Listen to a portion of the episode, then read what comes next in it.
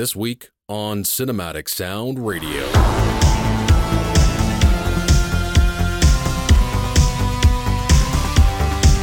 Today, we'll be playing music from new and recent CD releases, including selections from Thor Ragnarok, LBJ, Wonderstruck, Happy Death Day, Knock, The Rendezvous, Tokyo Ghoul, and Blade Runner 2049. My name is Eric Woods. Thank you very much for joining me. Sit back, pick up your feet, and relax as Cinematic Sound Radio begins now.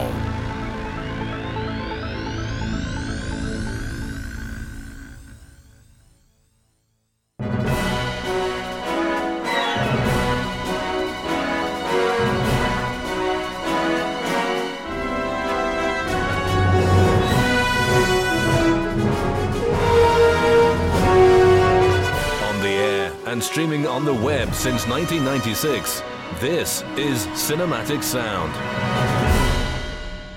From Kitchener, Ontario, Canada, you're listening to Cinematic Sound Radio, the show dedicated to the music of film, television, and video games. I'm Eric Woods.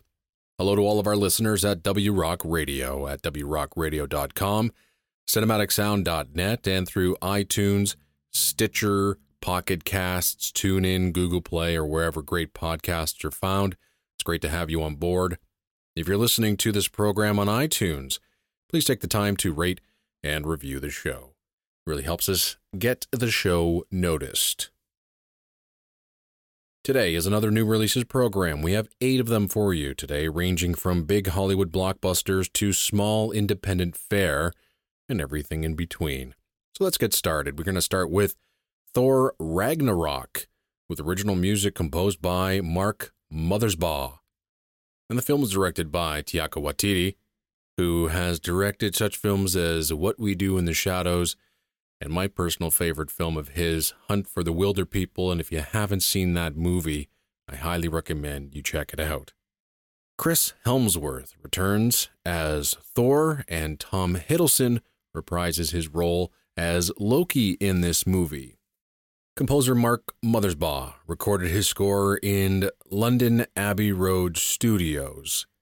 He is arguably the most daring composer choice in the history of the Marvel Cinematic Universe, although I don't think anybody thought that Ramin Djawadi was going to score Iron Man 1. So I think we all thought that there was no way that Mark Mothersbaugh is going to finish this score. No way. He's going to have to be replaced by by someone else. it's just almost guaranteed because he's just such an out there choice, a very bold choice, one that I welcomed.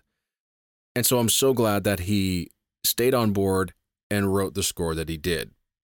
Now, Mothersbaugh and Waititi shared an interest in retro synthesizers.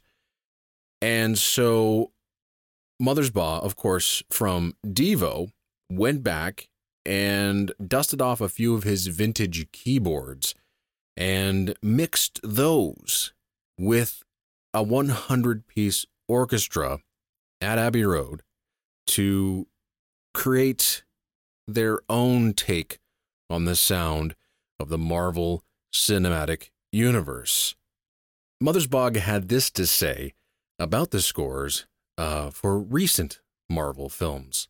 Quote, It's not a secret that Marvel has taken hits in the last year or so. People have criticized their scores for being underwhelming.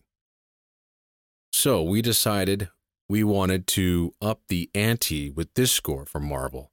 We decided to take the challenge and add some new material to it. So essentially, Waititi gave Mothersbaugh a playlist of music that he liked, and it was a wide range of music, and none of it was orchestral, which is actually kind of funny. But in order to pay homage to superheroes, Mothersbaugh thought that there was no better way to do that than with a hundred piece orchestra. However, in the script, there were wonderful moments for Mother's Mothersbaugh to break out his traditional and very well known and patented synthesized sound. And this sort of sound was used almost exclusively for the future planet ruled by the Grand Master, played by Jeff Goldblum, who throws disco parties and even DJs his own dance tracks. And so that gave Mothersbaugh an excuse to find a whole new sound for this Marvel Cinematic Universe. On top of the new material, Mother's Mothersbaugh did utilize some previous existing themes, such as Patrick Doyle's noble theme for Thor from the first Thor movie, Joe Harnell's Lonely Man theme from the Incredible Hulk television series, and there's a nod to the Avengers and Doctor Strange as well. This score is pretty much everything you could ever want out of the 17th Marvel Cinematic Universe, creating something new, but also referencing the stuff that came before it. Mothersbaugh's score is eclectic, powerful, funny, breathtaking, full of personality. It's memorable and a boatload of fun.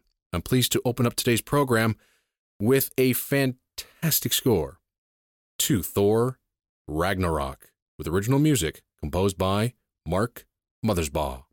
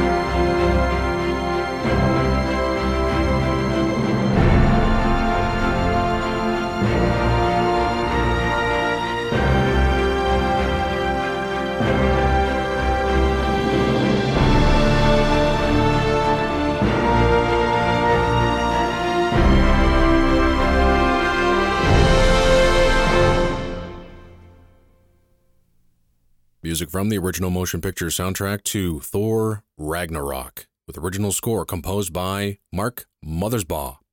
And the original soundtrack recording is available on Marvel Music and Hollywood Records.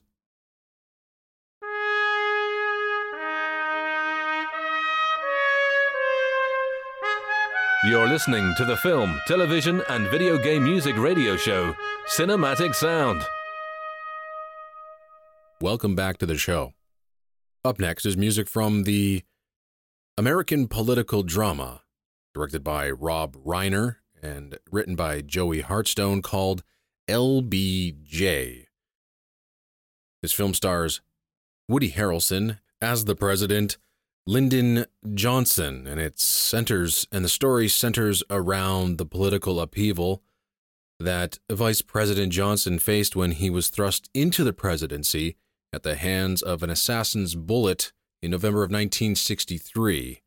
And that, of course, is when JFK was assassinated. With political battles on both sides of the aisle, Johnson works to heal a nation and secure his presidency by passing Kennedy's historic Civil Rights Act.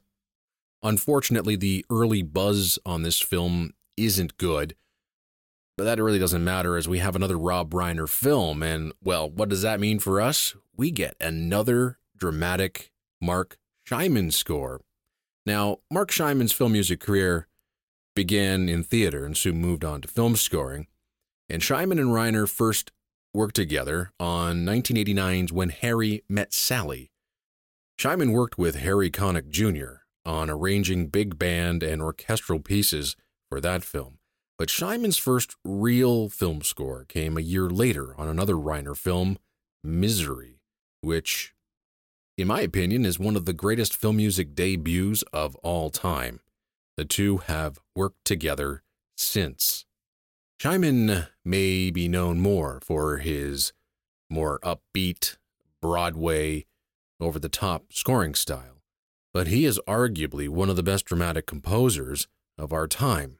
Just listen to A Few Good Men, The American President, Ghosts of Mississippi, Simon Birch, and Patch Adams for wonderful examples of Shaiman's dramatic touch. LBJ is an extension of those scores. The music is rich, grounded, deeply emotional, and reflective but on the flip side, it's warm, patriotic, bold, and triumphant. I said this in a chat a few days ago that this score transports me back to the mid 90s when Shaiman was working on The American President and hearing dramatic scores of that sort that weren't relegated to just drones and stock loops without having anything interesting to say.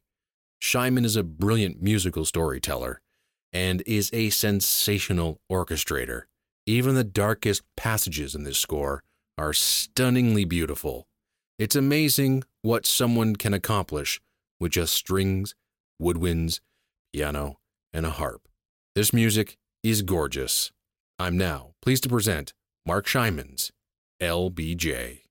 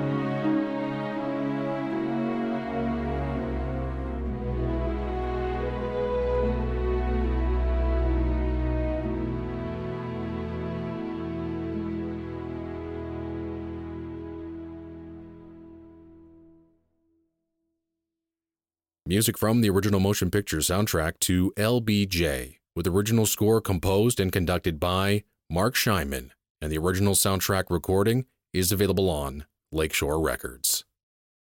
The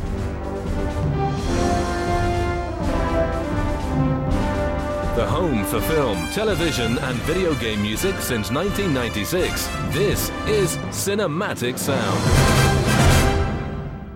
Welcome back to the program.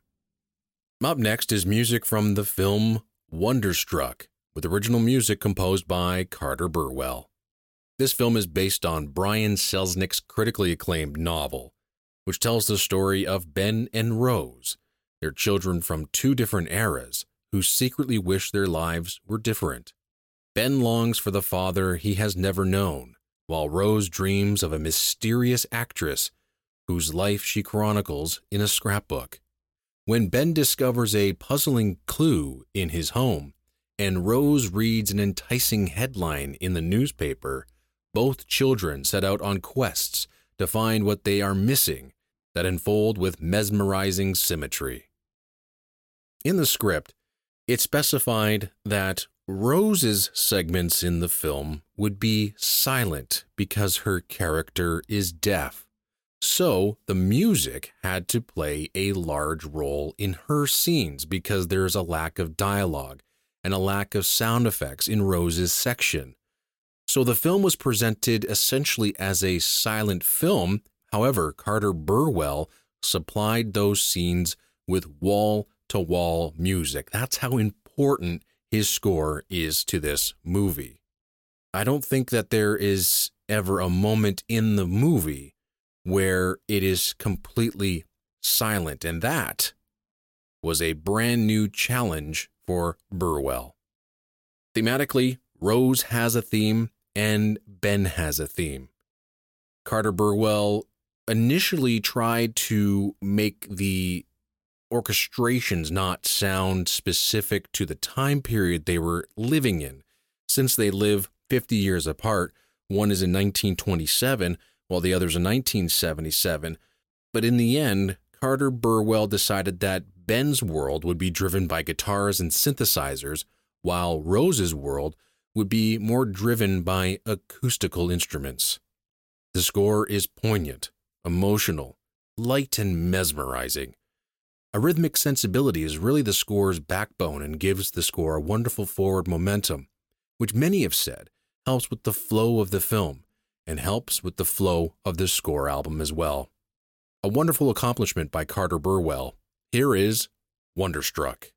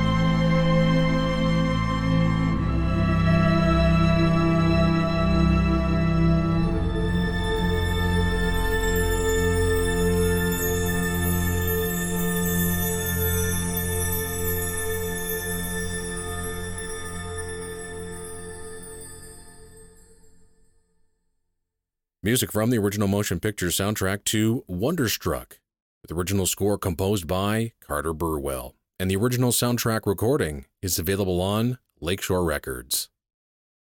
On the air and streaming on the web since 1996, this is Cinematic Sound. The last score you're going to hear this hour comes from the horror film Happy Death Day, with original music by Bear McCreary. This is a slasher film directed by Christopher B. Landon, and it actually opened up number one at the box office during its first weekend. The film follows a college student who is murdered on her birthday and begins to relive the day over and over again. At that point, she sets out to find the killer and stop her death. Basically, it's another remake of Groundhog Day. Not an original concept, but people loved it. The score for the film was composed by one of the busiest composers working today. Now, this is Ennio Morricone territory we're talking about. Bear McCreary is just working his ass off these days. Actually, it's not just this year, it is every year. It's like he's working on a half a dozen projects at once, everything ranging from film to TV. It's insane. And the quality of those scores, absolutely incredible. Now, what Bear McCreary tried to do was to balance the horror and dark comedy in the movie. The score had to reflect this. So there are lighthearted, warm, and youthful cues, and at the other end of the spectrum is some of the most aggressive horror scoring heard in years. The score is centered around Tree's theme, written for the main character. It comes back in variations and is played every repeated morning she experiences. The killer also receives a theme. Now, since the killer has no voice, McCreary gave the antagonist a musical one. Since the killer wears a baby mask, McCreary used an actual baby's voice in the score. The voice, well, it was McCreary's own daughter. The rest of the score is made up of electronic samples, sound effects, and a massive orchestra, which really gets the adrenaline pumping. The recording is also superb. The engineer was Vitek Kral. There are some additional composers listed on the back of the album, but there's no indication of how much they wrote or what they did. Sure, they did a great job because the score is fantastic, and the score was performed by the City of Prague Philharmonic Orchestra and was conducted by Richard Hein. Here now is Bear McCreary's horrific music from Happy Death Day, and the original soundtrack recording is available on Backlot Music.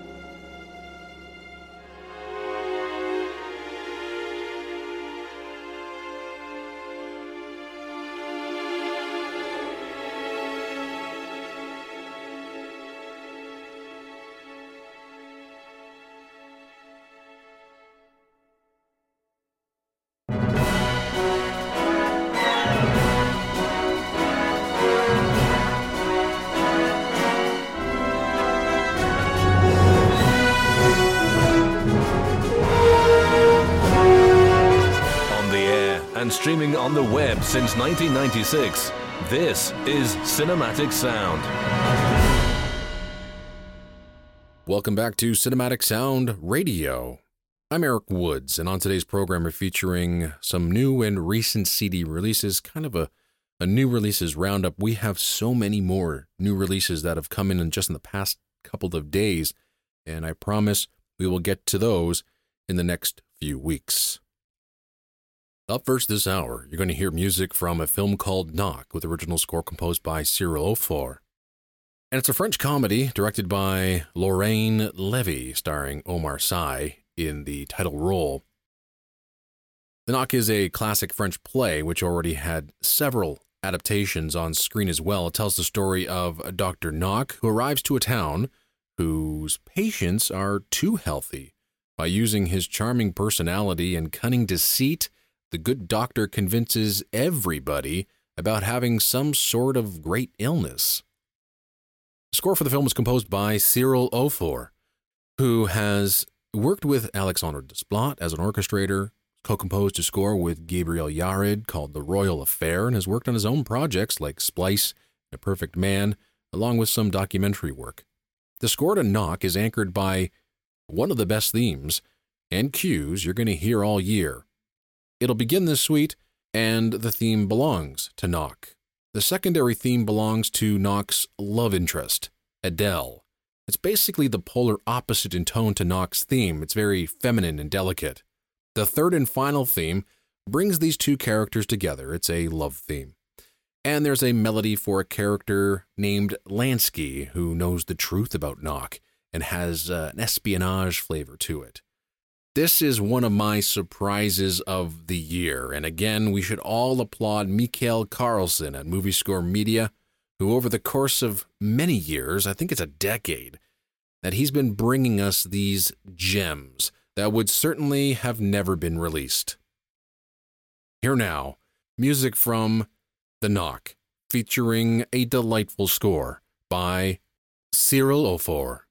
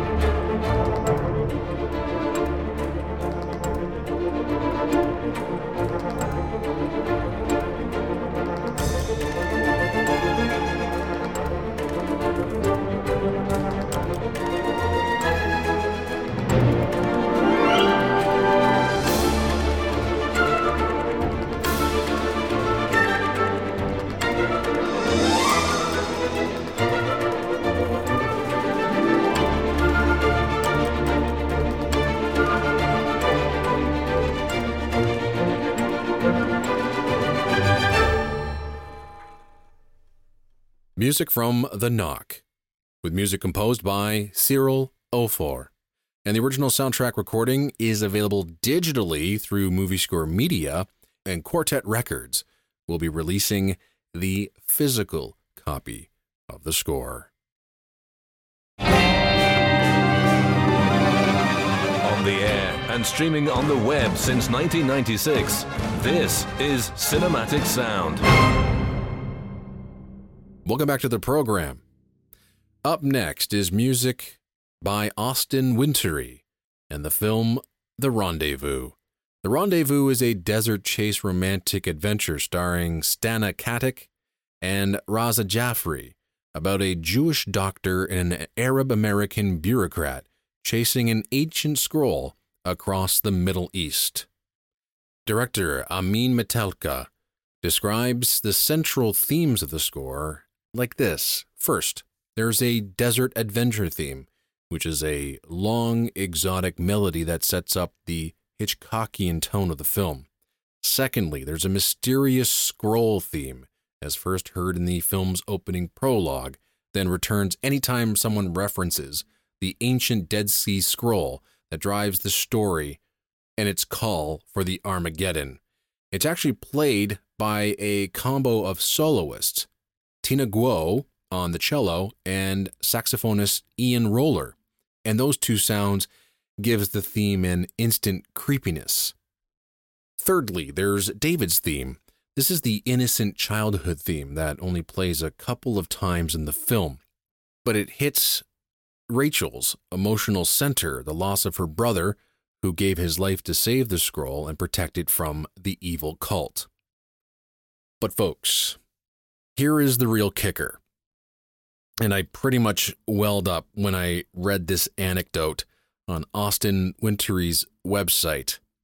And these are, again, director Amin Matalqa's words, and it just floored me. So I quote this Last but not least, I must share one very personal story to convey how much this score means to me. I lost my wife, Claire Naber, to cancer on the last day of this film's production. Six years prior, I had written a melody for Claire in the lead up to our wedding, and Austin had arranged and recorded it with a quartet to which Claire walked up the aisle. I called it Claire de Claire and it was something from the heart that I felt captured Claire's innocence and whimsical, joyous outlook on the world. As I finished editing and post on The Rendezvous, I dedicated the film to Claire. At the end of the recording session in Colorado with the Colorado Symphony Orchestra, there was one piece of music left that I hadn't heard in Austin's mock ups. He wanted to save the best for last. The end credit suite begins as a recap to the film but then the orchestra comes to a silent pause, and then the Claire de Claire begins playing on solo cello, then oboe, and then full orchestra takes over, celebrating the joyful spirit of Claire. Tears flooded from my eyes the moment I was struck by the wall of emotion. It was once again Austin doing his magic to lift me up with his music. For us, these indie films somehow became a very personal stamp on where we were in our lives Hopefully, this is only just the beginning of a long journey ahead. Um, I, I really don't know Austin Wintory personally. However, I did have the pleasure to talk to him on another radio show, and I think I might have taken over that radio program. So, Robert Daniels, I, I apologize, but I think Austin and I talked almost exclusively for an hour. Anyway, uh, before that time, I, I really hadn't connected to Austin's music. However, after that interview, I decided to go back and listen to his music again, and I just kind of fell in love with it. And I, I don't know what clicked, but maybe it's just the fact that Austin's such a great guy, a really nice guy, an open guy, willing to talk about anything. But then when I read stuff like this, uh, he's just a wonderful human being as well. I, I, I'm, I'm just blown away by, by this gesture. And as I said, I, I was pretty much moved to tears myself when I when I read this story. Anyway, I'm pleased to present now music by Austin Wintory. And, and by the way, this score is a, is a hoot. It's it's like a it's like as if a a, a large scale symphony orchestra is playing a huge action score, but sort of in in a jazzy sense. it's really unique. The orchestrations are fantastic. I think Austin Wintory is is just one of the brightest, greatest talents out there. One day he's going to get his big break, folks. And this guy is doing stuff with an orchestra and coming up with ideas that no one really thinks of. This is fantastic music, and I'm, I'm really glad he sent it to me. I'm really glad that he was able to share that story, not just with me, but with us. If you check it out, you can go to Austin Wintory's Bandcamp page and read that story. So here is The Rendezvous, written by the magnificent Austin Wintory.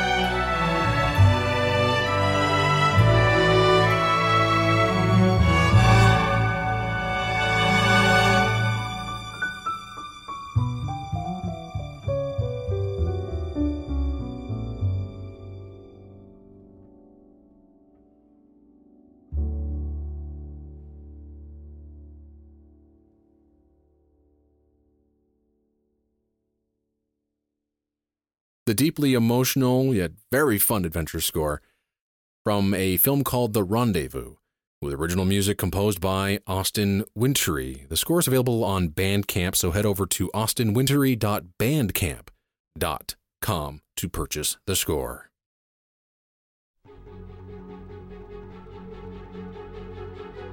You're listening to Cinematic Sound with your host, Eric Woods.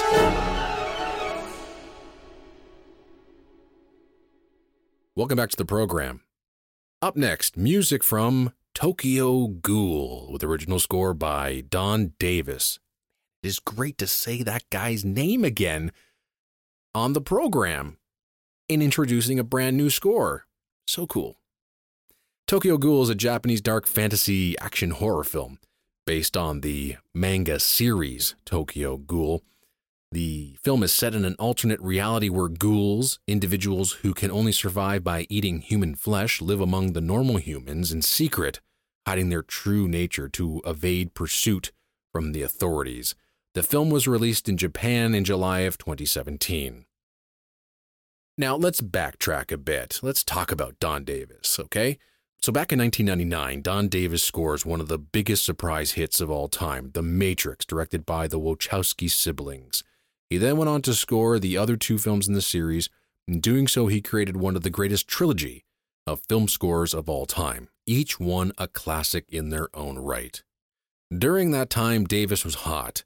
And during that time, he was also working on such projects as Antitrust, The House on Haunted Hill, Jurassic Park 3, The Unsaid, Behind Enemy Lines, and two Matrix short films. Before 1999, he was a rising star, orchestrating for James Horner, while also creating his own superb catalog of film scores, including The Beast, Bound, Warriors of Virtue, and House of Frankenstein.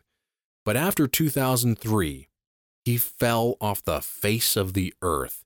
Now, it's rumored that he wrote demos for the Wachowskis' Speed Racer, which is odd since they had already been working with Davis ever since Bound, but for some bizarre reason, they went with Michael Giacchino instead and have since formed a bond with that Oscar award winning composer. So after that letdown, Davis worked on a few documentaries and smaller low budget pictures, but he was no longer in demand for larger budget blockbuster films anymore.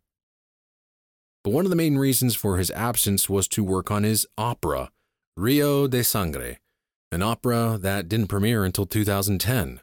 Now let's skip ahead to 2017, and it took a Japanese produced film to bring Don Davis back into the spotlight. I can't begin to tell you how great it is to see Don Davis's name back on the front cover of a soundtrack album. The score for Tokyo Ghoul was written for a large orchestra and a battery of electronic percussion, but it's the orchestral material that really shines here. Davis could always get a big sound out of the orchestra, and he does just that with this dynamic work. I'm going to be playing some outstandingly dark and tremendously gothic cues for you in this suite, and they're truly fantastic.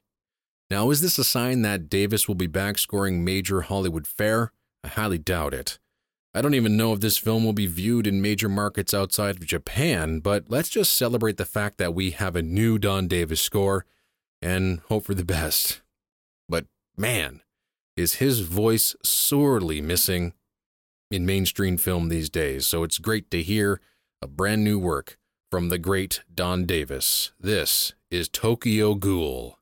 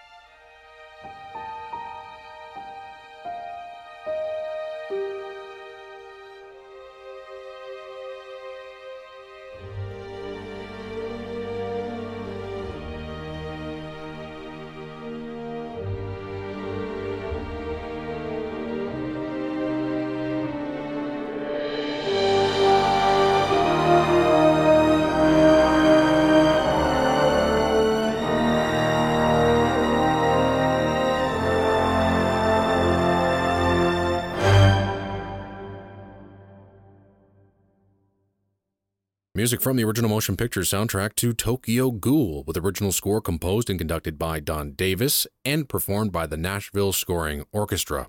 And the original soundtrack recording is available on Milan Records. Well, we've sadly come to the end of yet another edition of Cinematic Sound Radio. Thanks to everyone at W Rock Radio for helping me get this show on the W Rock Radio airwaves. Check them out at wrockradio.com. Also, feel free to reach out to Cinematic Sound Radio by emailing me at cinematicsound at yahoo.com. Don't forget to visit cinematicsound.net to hear an archived version of this show and years of previous programming as well. And of course, we're on iTunes. And if you're listening to the show on iTunes, please rate and review the show. It really helps get the show noticed. I also want to thank Tim Burton for lending us his voice for all the bumpers and stingers you hear throughout the show, and composer David Casina for writing Cinematic Sound Radio's intro music. Last but not least, is music from Blade Runner 2049 with original score composed by Benjamin Wallfisch and Hans Zimmer. I'm going to go on a bit of a tangent here, folks, because I really, really enjoyed this movie and I really want to talk about it. I also want to talk in depth of what I thought about the score. So I hope you don't mind me kind of chatting for a little bit longer than I normally would about a particular film. Now, there really is a lot I want to say about this movie, but so little time, so I'm going to try to fit this all in, so hopefully it's coherent. First off, let me just say that I, I love this movie. It's one of the best sequels ever made. I mean, you can watch this film on its own. I mean, you don't even need to see the original to get what's going on in this movie. It really stands on its own. Uh, but what is great about this movie is that it took what was so amazing about the first film and expanded on it. There's creative new ideas, world building, expanding the tonal palette of the film. It asks new questions. It still keeps the main question whether Deckard is a replicant unanswered. At least it's still left unanswered to me. And I think that is absolutely fantastic. It introduced us to some new and fascinating characters and technology, especially Joy, played masterfully by the lovely and extremely talented Ana de Armas. Joy is an artificial intelligent product made by the Wallace Corporation. She's basically a lifelike hologram that keeps K, a Nexus 9 replicant played pitch perfectly by Ryan Gosling, company at home. Kay is in love with Joy, and Joy, I guess, is programmed to love Kay. But I do think that within her programming, that she has the ability to grow and love the person who purchased her. In any case, their relationship is utterly fascinating. I got more out of their relationship actually than I did out of Deckard and Rachel's in the original.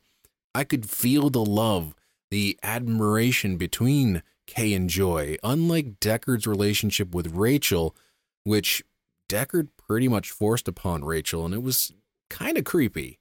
The scenes that really stuck with me were the ones with Joy in it. Yes, for sure, Ana de Armas is very easy on the eyes, but she's more than just beauty. Her scene in the rain, for example, just absolutely floored me.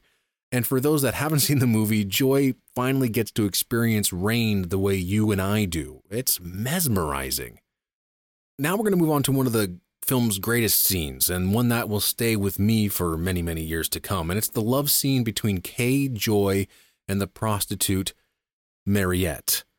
Joy in this scene is able to experience sex for the first time in the traditional sense by syncing her movements with Mariette's. Now, what's fascinating though is that the sync isn't perfect, and if Mariette moves one way too fast, Joy is slow to react and vice versa, so they get out of sync. And what happens is that their faces blur, and uh, and at times you only see Joy's face or Mariette's face, or both at the same time. They blend together to form a, a, a really unique image.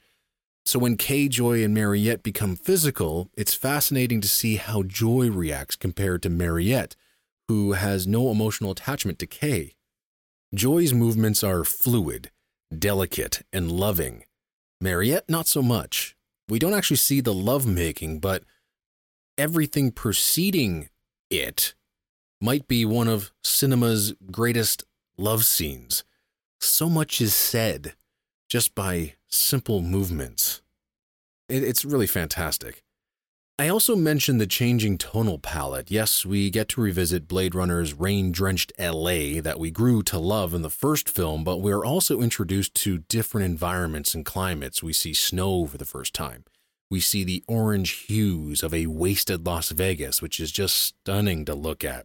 The production design is breathtaking, and Roger Deakins' brilliant cinematography should finally garner him an Academy Award win.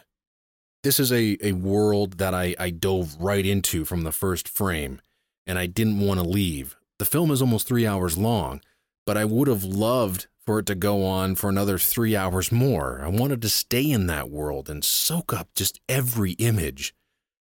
The last time a film made me feel this way was back in 2009 with James Cameron's Avatar. Now, I could go on, but I really do hope that this film finds an audience on home video. It was a box office flop, unfortunately, but a critical success. And of course, those who saw the movie was singing its praises. What killed it was the three hour running time and the fact that it's not an action adventure science fiction film. It's really a thinking man's science fiction movie. And on top of that, it does help to see the original. And if you don't like the original, you might not like this environment that you're going to get into with the second one. But I really do think it's an absolutely fantastic achievement. And Denis Villeneuve has just turned out to be one of the greatest directors working these days, even though I didn't necessarily agree with uh, some of the choices made in Arrival a couple of years ago, but I digress. As for the music, the bulk of the score was written by Benjamin Wallfisch. Now, Hans Zimmer and Benjamin Wallfisch actually had a brief jam session before Zimmer went on his European tour this past summer. Now, while on tour, Wallfisch composed the score. When Zimmer returned, he took 10 days between the European tour and the North American tour to fine tune the score with Wallfisch. The score is functional. It does its job of creating atmosphere and at times mimicking the great Vangelis' score that came before it. But most of it is just clusters of chords and loud noises. Gone are most of the colors Vangelis used from the first film, and there are moments where the score becomes the central focus for all the wrong reasons.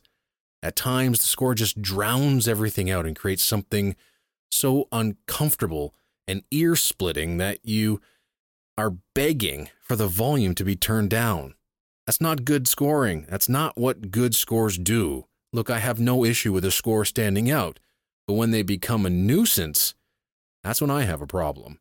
Melodically, the score is lacking as well. However, there is a new theme heard in the middle of the picture that actually doesn't reprise itself until the end credits. It's an odd tune that sounds very much like America the Beautiful. It's unintentionally funny and it really caught me off guard and caught me off guard for a bad reason. Now, I initially thought that Hans Zimmer's attachment to the film after Jóhann Jóhannsson's dismissal was a fair choice, especially after hearing what he did with Chappie, which was an all electronic score from a few years back, which is surprisingly good and features a very touching theme for the Chappie character. Instead, most of Wallfisch's and Zimmer's score is a barrage of noises, chords, and clusters, with the intention of creating a more contemporary sound with 40 year old technology, including the use of the recognizable Yamaha CS80, which is what Vangelis used to compose his score for the original 1982 film. With that being said, I'm wondering what Jóhannsson did that was so wrong that he was replaced by a score that essentially is in his wheelhouse. Anyway, like I said, I could talk for ages about this film. Most of it I enjoyed. I'm going to say 95% of it was fantastic. It was the music that kind of took me out of it a few times. But besides that, it's a film I cannot wait to revisit. So, here now to end off today's show, here is Benjamin Wallfisch and Hans Zimmer's score to Blade Runner 2049. The original soundtrack recording is available on Epic Records. My name is Eric Woods. I've been your host for the past two hours of film music. I really hope you enjoyed today's program. And until next time, take care and happy listening.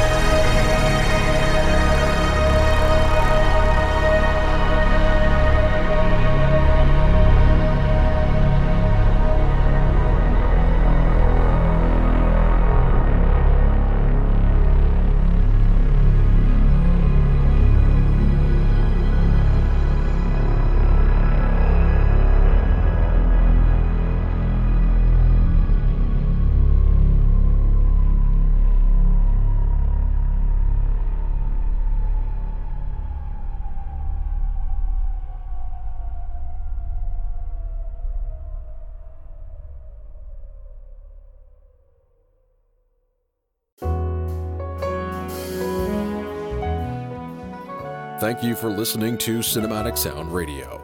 If you have any questions, comments, or concerns, please email us at cinematicsound at yahoo.com. Don't forget to check us out at Cinematic Sound Radio at cinematicsound.net on the web, CinSound Radio on Twitter, and Cinematic Sound on Facebook. And if you listen to us on iTunes, why don't you take a moment right now and rate the show and write a brief review? All reviews help us get noticed on iTunes. And don't forget to tell all your friends about the program as well. Share the show on your favorite social media network. We really appreciate all the support. And don't forget to check out our affiliate at W Rock Radio at wrockradio.com.